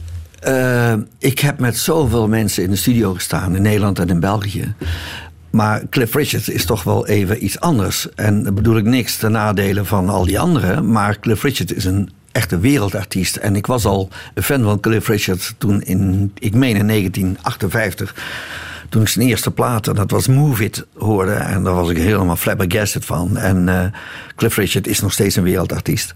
En toen Piet Roelen me belde en, eh, om te zeggen dat we een duet zouden gaan doen met Helmoet en, eh, en Piet in, in een studio in Londen, wist Piet ook dat ik bijna van het geluk onder de tram zou lopen. Dat het. De- maar Piet zelf ook, want we- Piet was ook een ongelofelijke fan van, eh, van, van Cliff. Dus we stonden in. eh, we gingen naar, naar, naar Londen toe. En eh, wij, eh, Piet en ik zaten eerst in, in de hal eh, te wachten tot we aan de beurt waren. Want Helmoet zou eh, eerst een duet met Cliff zingen op de voor de plaat van Cliff Richard. En daarna zou Cliff een duet met Helmoet zingen voor de plaat van Helmoet. Zo was dat geregeld. Tot de manager zei van, eh, van, van Cliff: van, willen, jullie, willen jullie niet samen in, in, in de studio erbij zijn? Nou ja, wij wilden daar wel samen bij zijn. Dus eh, ze waren bezig met het liedje voor, eh, voor, voor Cliff. En uh, ja, op een gegeven moment hoorde ik dat. Ik geloof dat Cliff Richard dat was, of Helmut, weet ik niet meer. Maar nee, Cliff. Die, die moest een tweede partij zingen van, van, de, op, die song. En dat was de verkeerde tweede stem. Dus ik zei: Mag ik even wat zeggen? Tegen, ik denk dat zal die producer wel horen. En trouwens, een arrangeur zat erbij. Die re reageerde ook niet, dat vond ik al raar. En. Uh, Mag ik wat zeggen? Ja, nou ja, oké, zei hij. Want een toffe gozer trouwens, die producer van hem. Nou, dus ik zei, volgens mij zingt Cliff daar de verkeerde stem. Zei hij, welke moet het zijn? Dus ik zing hem dat voor. Dus hij drukt op de knop en zegt uh, in, de, in de regieruimte... Uh, van Peter hier zegt dat die stem uh, niet goed is, Cliff. En hij kon wel eens gelijk hebben. Ik had nog geen boerenbaat tegen Cliff Richard gezegd hè, op dat moment. Want wij stonden te wachten. Nou, laat maar horen. Dus ik zing dat voor. Later zei Helmoet trouwens tegen mij... Had ik al lang gehoord, zei hij. Maar ja, ik zei, waarom zei je dan niks? Ik zei, ja, ik ga niet tegen Cliff Richard zeggen dat hij verkeerd zingt. Dat begreep ik ook wel. Dus, uh, dus ik zing dat voor. Nou, zei Cliff, dat kon hij wel eens gelijk hebben. Want dan had die producer ook al gezegd, volgens mij heeft hij gelijk. Dat gebeurde drie keer tijdens die opnames. Dus toen Cliff klaar was, hoorde ik er, want ik zat er natuurlijk verschrikkelijk tegen op te kijken van ik moet dadelijk Cliff Richard de productie doen voor een plaat met Cliff Richard en Helmut. En, maar ik zat er, ik was al bij de familie. Weet je, ik, ik, eh, bij, bij, Cliff Richard merkte je al van, nou, hij vertrouwde mij, want uh, ik had hem uh, door die opmerking die ik had gemaakt. En dus toen hij ik wist dat hij die, die hoge noot zou moeten zingen in, in, in dat stuk van wat, wat Helmut zou gaan doen. En ik had daar in Nederland al een andere oplossing voor. Dus voordat wij dus aan die opname van ons begonnen, zei Cliff: Jij moet zo verschrikkelijk de lucht in met die, met die noot. Dat, dat, dat is bijna onmenselijk. En uh, ja, hij wilde het toch proberen. Ik zei: Ik heb een andere oplossing. Dus hij gaat er staan en hij zingt die tweede stem. En dat klopte helemaal niet. de stoom kwam uit zijn oren. En, uh, want er klopte helemaal niks van. Maar dat was ook een onmenselijke hoge noot. Wat is dat? Ja. Dus uh, hij komt weer die, die regiekamer in. En uh, hij kneep knap, of hij keek knap ongelukkig. En, ik, en ik, ik wist, ik moet die man niet laten afgaan. Weet je. Dat kan ik niet maken. Cliff Richard, nota bene dan, die moet ik beschermen. De Cliff, laten we, die, laten we die andere lijn. Ik heb een andere lijn die we kunnen doen. En toen keek hij ons aan. En Helmut keek er ook een beetje ongelukkig bij. Ja, dat, dat willen we niet meemaken, weet je wel. En dat dat, dat fout gaat. Dus hij, uh, hij zei, toen keek hij ons aan en zei hij... Ik wil het nog één keer proberen. Dus hij ging daar staan in de studio. We startten de tape. En Helmut ging naast me zitten. En uh, van begin tot het eind. Waar hij het vandaan haalde, weet ik niet. Met een kopstem. Maar het klopte helemaal. En het was heel zachtjes, maar het was digitaal. Dus we konden die schuif helemaal optrekken om het harder te laten zijn zonder dat we ruis hoorden. Hij was klaar en toen keek hij door, door het glas. Zo van en. Ik, ik kon niks zeggen. Ik, ik zwaaide alleen maar kom maar hier naartoe. En uh, hij kwam binnen en toen zeiden we van dit is tremendous. En Helmoet ook. Toen zei Helmoet tegen mij, waar haalt hij het Weet je, toen hij aan zei, waar haalt hij het vandaan? Dit is het. Ik zeg, ik weet het niet, ergens uit zijn tenen of zo. Ik zeg, maar dit krijgt hij nooit meer. Ik hoeft, toch niet? Wij hebben het in ieder geval.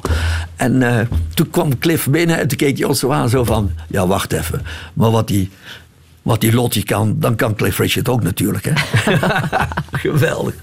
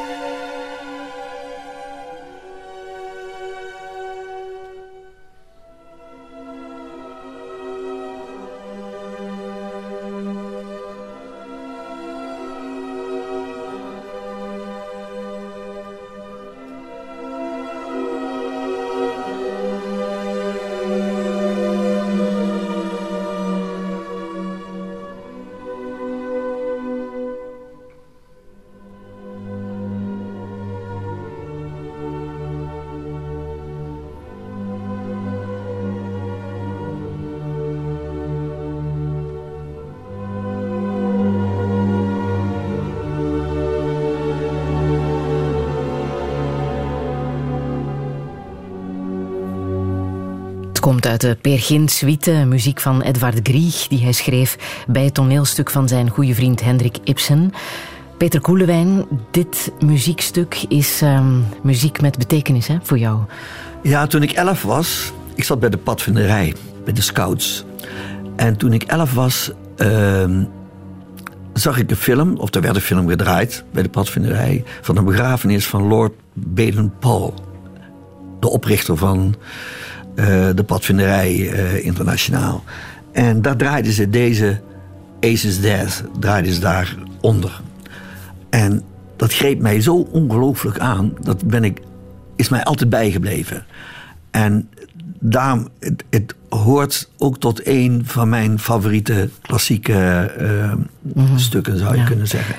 En Ace was eh, de moeder van eh, Peer Gint. hè. Het gaat over de dood van eh, de moeder van Peer Gint. Maar zo'n mooie melodielijn. Het bouwt op. En het wordt, Ja. ja, Hoe heb jij afscheid genomen van jouw moeder? Ik heb, voordat mijn moeder overleed, zoals ik al eerder heb gezegd in dit programma, ik, als ik geëmotioneerd word, dan- schrijf ik daar vaak een song over. En eh, ik heb toen een liedje over mijn moeder eh, eh, gemaakt, Mama Elisabeth. En zij was toen ja, aan een soort dementie, leed zij. Ik vond ook als ik bij haar was, dan ik had soms ook het idee dat ze niet wist dat ik bij haar was.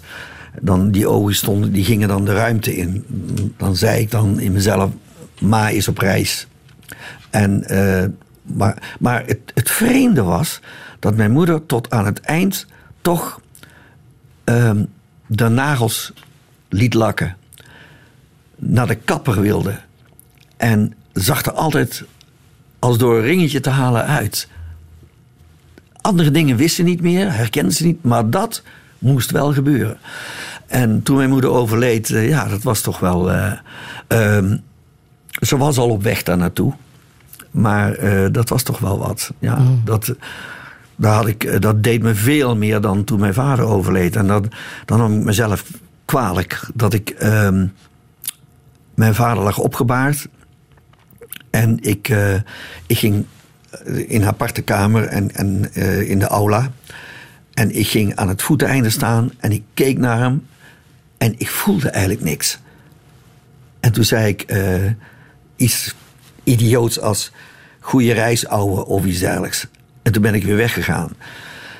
Ja, mijn vader was nou niet de allerliefste man van de wereld. En, en eh, in tegendeel zelfs, het was een, eh, zoals toen hij begraven werd, toen zei de dominee. eh, het was een moeilijk mens, maar hij was het moeilijkste voor zichzelf. En dat geloof ik ook wel dat dat zo was. Maar bij mijn moeder was dat een hele andere ervaring. Je hebt ook veel te vroeg afscheid moeten nemen van jouw vrouw, hè, Mieke, de Ja. moeder van jouw twee kinderen. Ja, heel tragisch. Ja? Dat, eh, ja, ik, eh, ja, zoals het leven dan kan gaan. Ik was bij een, eh, een, een, een jubileum gebeuren geweest van Frits Spits. Frits Spits is een, een heel bekende discjockey in, in Nederland. Maar ik ken Frits al heel erg lang, maar dat is weer een heel ander verhaal. En ik kom thuis en eh, mijn vrouw Mieke, die ging eh, vaak vroeg naar bed. Niet om te gaan slapen, maar dan nam ze alles mee. Het, drankje en, en de hond ging vaak mee naar boven. En die sliep dan op het, eh, op het voeteinde. En dan ging ze televisie kijken. En als ik dan nog, als ik thuis was, dan, dan bleef ik beneden televisie kijken. Want dan keek ik naar het voetballen of naar iets anders wat, wat haar toch niet interesseerde. En dan zette zij boven het anders op. En dan om een uur of elf ging ik ook naar bed. En dan keken we samen nog naar een, een of andere serie of zo. Dus ik kom thuis en, en het licht was nog aan. En meestal was het licht dan uit. En kwam om een uur of elf thuis. En Doopje liep nog rond. Dus ik dacht, hoe kan het nou? Want Doopje ging altijd mee naar boven. En, eh, en, maar het licht in de keuken was, was uit. En toen ik in de keuken kwam, toen, eh, toen lag ze daar. Ze had een hersenbloeding gehad. En ehm, ja, de ambulance gebeld. En eh, dus paniek natuurlijk. En die mensen kwamen en, die zeiden al meteen... we denken dat het iets met haar hoofd is. Dus ze werd meteen in het ziekenhuis gebracht. Ik erachteraan. Joep gebeld. Ik heb twee kinderen, Joep en Kim. Maar Kim woont in Amerika. Dus... eh, Ik hoorde toen al in het ziekenhuis van dat het wel eh, eh, dat het heel ernstig was. En eh, nou, Kim gelijk gebeld in eh, Amerika, maar ja, dat duurde toch wel even voordat hij overkwam. Dus eh, het was in vijf dagen was het, eh, ja, was het toch wel was het einde daar. En dat, waren hele bizarre einddagen, eh, vijf dagen. Ten eerste zo plotseling. Ten tweede we moeten Kim te pakken krijgen. En dat, dat voor Kim moeten, of zelf, die ging zelf regelen dat ze meteen naar Nederland kon. Maar dat ging ook niet zo, die moet een vlucht hebben. Ze moet dingen regelen voor de kinderen enzovoort. En dan, eh, na twee dagen, omdat het er al op leek dat het niet goed zou gaan, kwam een dokter al. eh, En, en die mensen begrijp ik ook heel goed. En dat ging ook allemaal eh, helemaal heel vriendelijk en heel kies. Van ja, mocht het eh, niet goed aflopen, kunnen we dan met u spreken over uw vrouw en, en de organen. Ja, dat klinkt hard, maar eh, als je vrouw is overleden, dan hoeven ze er niet meer over te praten, want dan is het te laat. Dat begrijp ik ook wel. En, maar dat is op dat moment natuurlijk. eh, maar op een gegeven moment leek het net of het beter zou gaan. Maar de dag daarna was het toch meer mis. Inmiddels was Kim er ook. En gelukkig dat Kim er ook was. Want toen kregen we weer dat gesprek toen het echt helemaal bergafwaarts ging. En eh, toen heeft, Kim heeft er eigenlijk voor gezorgd dat eh, ik, maar vooral Joep, over de streep getrokken werd om, om, om iets met haar organen te laten doen. Want ja, we hebben erover gepraat, ook waar Mieke bij was. En, en, eh, maar ja, die lag in, zwaar in coma. In, in, en Joep wilde, ja, eh, zijn moeder ademde nog, want die lag aan allerlei machines. Maar Kim was daar reëler in. Die zei van, ja Joep, maar ze is er eigenlijk al niet meer. Kijk, ja, dat ze ademt. Als je daar de stekker van uit had aan de machine... dan is het binnen nu en vijf minuten dan ademt ze niet meer. Want dan is het gewoon, is het gewoon weg. En uiteindelijk heeft ze Joep over de streep getrokken. En mij al eerder. En eh, toen hebben we... eh, we hebben wel gezegd van... we moeten het alle drie oké vinden. Want als er één niet mee eens is, moeten we het niet doen. Anders krijgen we daar later een probleem mee. Want dan kan iemand zeggen van... of een van ons van... ja, maar ik heb het altijd gezegd dat ik dat nooit heb gewild. Dan moeten we gewoon alle drie ermee eens zijn. Nou, dat, dat gebeurde toen zo ook. Was dus dat, is, eh, dat hebben we toen zo op die manier gedaan. Was het op een of andere manier toch een troost dat je andere mensen hebt kunnen helpen? Ja, want ehm, Kim heeft zich opgegeven als zijnde degene die wilde weten wat er eigenlijk gebeurd zou zijn. Zij werd weken, maanden later gebeld dat er wat er gebeurd was. Met de organen? Ja, toen heeft ze mij gebeld van wil je het weten? Ik zei ja, ik wil het weten. Dus dat vond ik al, en Joep ook. En dat vond ik heel fantastisch om te horen. En het ging nog verder. Later heeft een van die mensen een, een, een, een brief gestuurd. Maar die wisten niet eh, natuurlijk, want dat zeggen ze, dat, hoeft ook, dat is ook helemaal niet nodig. Van waar het vandaan komt, waar die organen vandaan komen. Maar die hebben naar het punt die dat allemaal beslissen, een brief gestuurd.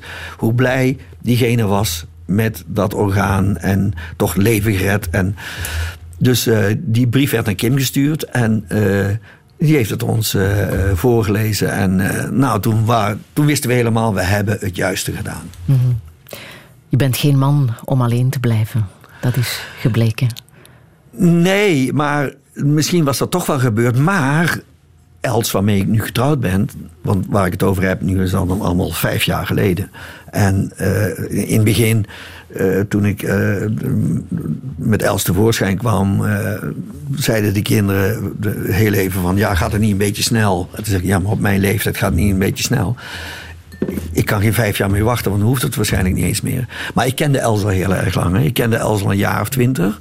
En die is tien jaar geleden gescheiden. En, maar ik ken haar, haar ex en haar kende ik al heel erg lang. Dus op een gegeven moment, toen ik alleen was, eh, elkaar opgezocht. Ze zijn eh, samen wat gaan eten. En op een gegeven moment groeit er wat. Ja, en dan, ja. En ik mocht heel erg graag zijn mij. En dat, dat is geworden tot wat het dus nu is. Ja. In hoeverre is Mieke nog aanwezig? Het allereerste wat Els deed, dat vond ik heel erg goed, is een. eh, Kim, Kim eh, eh, eh, had een hele mooie foto van Mieke. En daar heeft Kim iets heel speciaals van laten maken. Heeft ze in glas laten, laten, laten eh, gieten, zou je kunnen zeggen. En eh, eh, in een soort boog. En dat, alle, dat was heel mooi. Daar heeft Kim voor, voor, voor, aan Joep een exemplaar gegeven en mij. En het allereerste wat, wat Els deed, was die foto op een prominente plaats te zetten. En, want die zei tegen mij: Jij bent meer dan 40 jaar met die vrouw samen geweest. En die heeft Mieke ook gekend trouwens. Els. Dus ze, ze verdient een prominente plaats hier. eh. Hoe belangrijk was dat voor jou, dat Els dat Dat was heel belangrijk. Ik, hoefde, er- ik was belangrijk, of ik vond het al heel belangrijk dat ik daar niks over hoefde te zeggen over Mieke. Dat, dat zei ze zelf. Dat ze, en ze bepaalde zelf.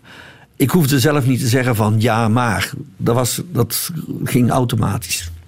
Village au fond de la vallée, comme égaré, presque ignoré. Voici quand la nuit étoilée, un nouveau-né nous est donné.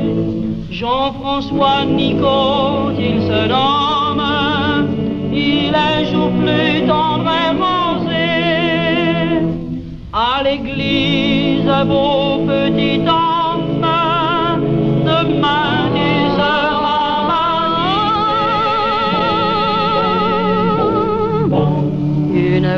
sonne, sonne, sa voix d'écho en écho.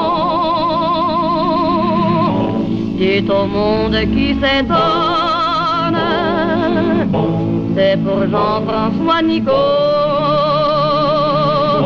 C'est pour accueillir une âme, une fleur qui s'ouvre.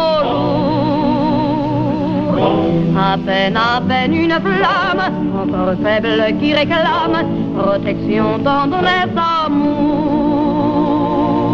Village au fond de la vallée, loin des chemins, loin des humains.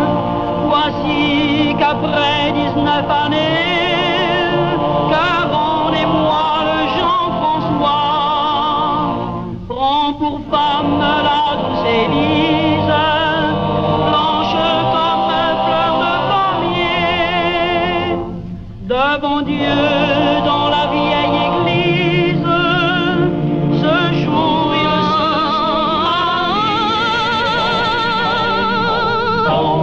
les cloches sonnent, sonnent, que leur voix d'écho en écho, merveilleusement couronne la noce à François Nico. Un seul cœur, une seule âme, il paraîtrait pour toujours. Voyez une pure flamme qui s'élève et qui proclame la grandeur de votre amour.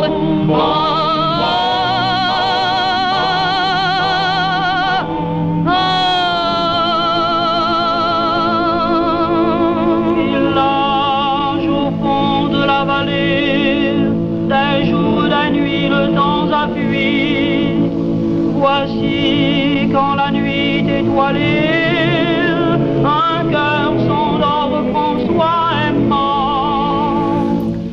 Trois Cloches, Edith Piaf en eh, Les Compagnons de la Chanson.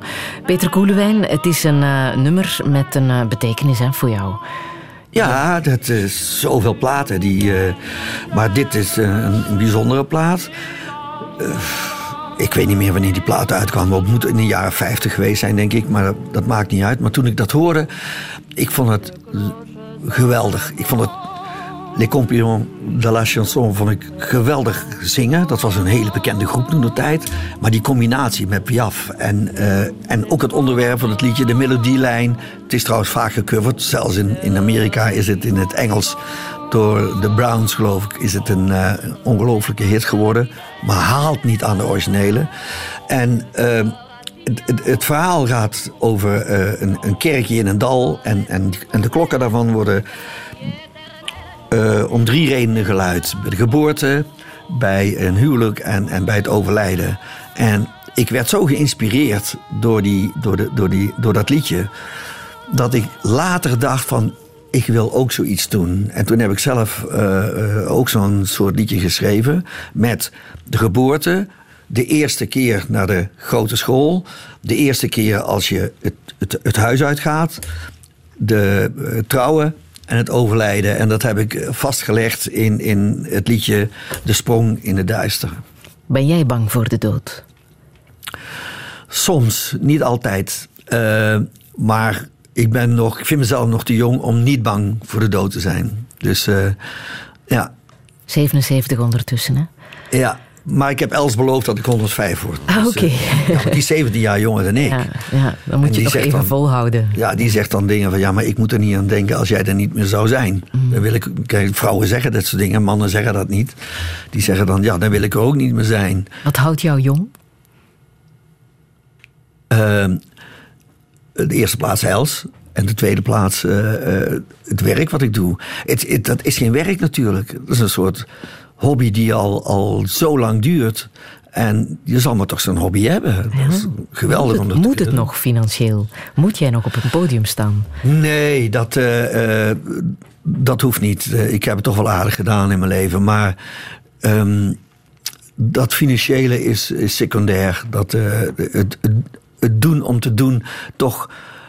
Net zoals nu weer in het, in, in het theater, eh, die optredens en zo, die kick die je dan krijgt, ja, dat is, eh, dat is toch iets anders, denk ik, dan wanneer je naar, normaal naar je werk gaat en zo. Dat, eh, Was je een goede vader?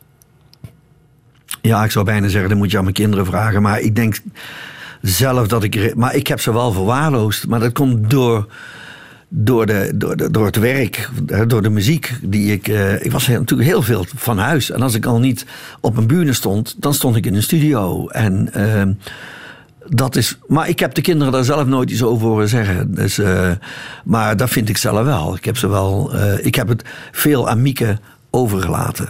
Om, eh, Wat is er van de kinderen geworden? Ik geloof dat het eh, best aardig is. Kim die eh, zit in eh, New York en is moeder. En is getrouwd met een Nederlander die daar een hele goede baan in New York heeft. Die kinderen zijn tweetalig opgevoed. Die spreken, dat hebben ze van begin af aan gezegd. Thuis spreken ze Nederlands. Ja, buiten op school. Die, die kinderen gaan naar de middelbare school zo. En dat dat, Engels is natuurlijk perfect. En heel grappig om te zien dat ze, als ze onder elkaar zijn, dan is het Nederlands-Engels. En eh, vooral als ze opgewonden raken, gaan ze automatisch in het Engels. Maar eh, hun Nederlands is, is ook perfect. En, eh, en Joep, die, die zit zelf ook een beetje muziek te maken. Trouwens, Kim ook. Kim schrijft kinderboeken, maar maakt daarbij liedjes. En ze komt binnenkort over. Want ze doet ook iets samen met een, met een Belg. En die heet Peter, weet ik niet meer. En daar gaat ze binnenkort weer naartoe om, om samen... eh, daar weer over, over te discussiëren en liedjes te maken, denk ik. Dus ja, die kids van mij die zijn toch aardig terechtgekomen. Welke boodschap wil jij hier nog meegeven? Aan wie? Aan de luisteraars? Aan de luisteraars. Dat ze vooral elke week naar dit programma moeten blijven luisteren. maar eh, denk vooruit. Kijk niet eh, alleen maar af en toe, maar kijk niet te veel achterom. Kijk gewoon vooruit. En, en het is een cliché, neem het elke dag. En, en er zal wel eens wat tegenslag zijn, maar nou en. eh, de, de, de, het, eh, over het algemeen is het leven gewoon waard om geleefd te worden. En altijd vooruit blijven kijken en de positieve dingen blijven zien. Zullen we nog Sam Cooke laten horen? Een Bring On live versie, wou je, van eh, Bring It Geweldig. To Die hoorden, hoorden Els en ik toen we eh, naar, van een optreden terugkwamen en eh, de radio aan hadden. En toen hoorden we deze versie. En we hebben stad en land afgezocht en uiteindelijk hebben we hem gevonden. Ik vond hem, de, de intro al, zoals, die, zoals Sam Cooke begint. Somebody have mercy on me.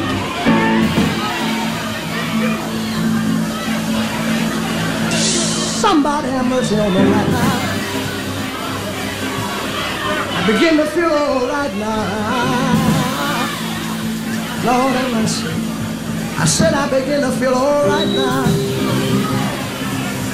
I feel I can tell you about my baby right now.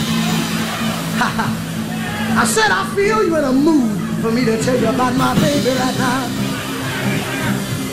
Sometimes me and my baby, we fuss and fight, and my baby leave home, cause things ain't right. oh, but I get the feeling so all alone, and I call my baby on the telephone. I finally get somebody on the telephone, and I say, Who is this? Somebody said, This is the operator. I say, I don't want you, operator. I want my baby.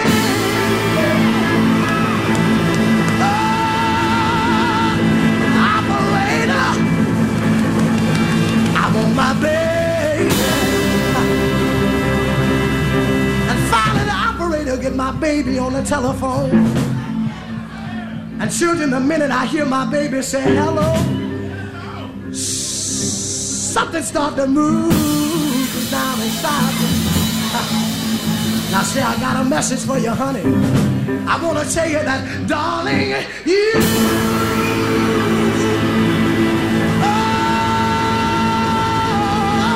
You sent me.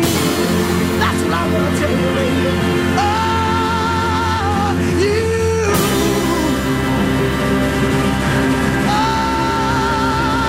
Oh, you sent me.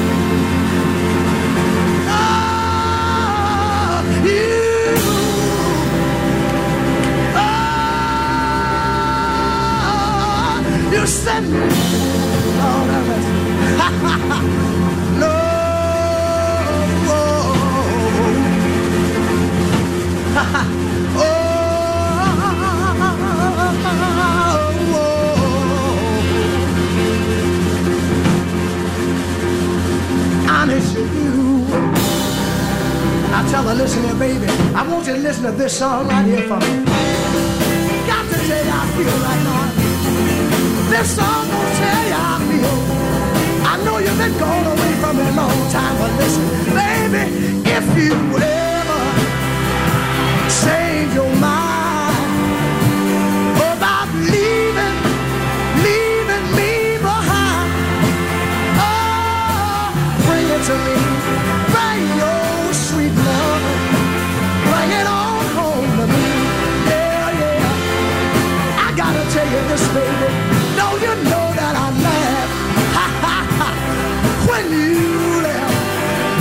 Geweldige live versie van Sam Cooke, Bring It On Home To Me. Met dank aan Peter Koelewijn. Dankjewel ook voor het eh, heel fijne gesprek. Alle info zetten we zo meteen op onze website radio1.be.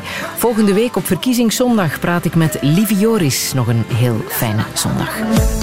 Herbeluister Touché via de podcast, de Radio 1-app en radio1.be. Voor elke soort hond en elke soort kat vind je er elke soort dierenvoeding. AVV. Tuin, dier, bakplezier. Gewoon renoveren? Beter benoveren. Met de B van Beter. Ik ben Ivo Mechels en ik benoveer om geen energie te verspillen. Ik ben Leonie Gijssel en ik benoveer om te genieten van meer wooncomfort. Ik ben Philippe de Slee. Ik benoveer om mijn huis meer waarde te geven. Gewoon renoveren? Beter benoveren. Met de B van Beter. En van Benovatiepremies. Van je dak, over je buitenmuren, je ramen, je vloeren tot je technieken heb je recht op heel wat premies. Ontdek ze op energiesparen.be of krijg gratis Benovatieadvies. Schrijf je in via bisbeurs.be. First man to walk on the moon. It'll be a hell of a ride. Radio 1 nodigt je uit voor First Man. It's a job so difficult, we're gonna have to start from scratch. Het ongelooflijke verhaal over de eerste maanlanding met Ryan Gosling als Neil Armstrong. We need to fail down here so we don't fail up there. Beleef deze indringende film in IMAX Kinepolis Brussel op maandag 15 oktober. This isn't just another trip, Neil. You think you're coming back? Win je tickets op radio1.be. Word laf van Orange en krijg een Google Chromecast voor maar 19 euro. Stream eenvoudig je favoriete films en muziek van je smartphone naar je tv. Orange. Voorwaarden op orange.be.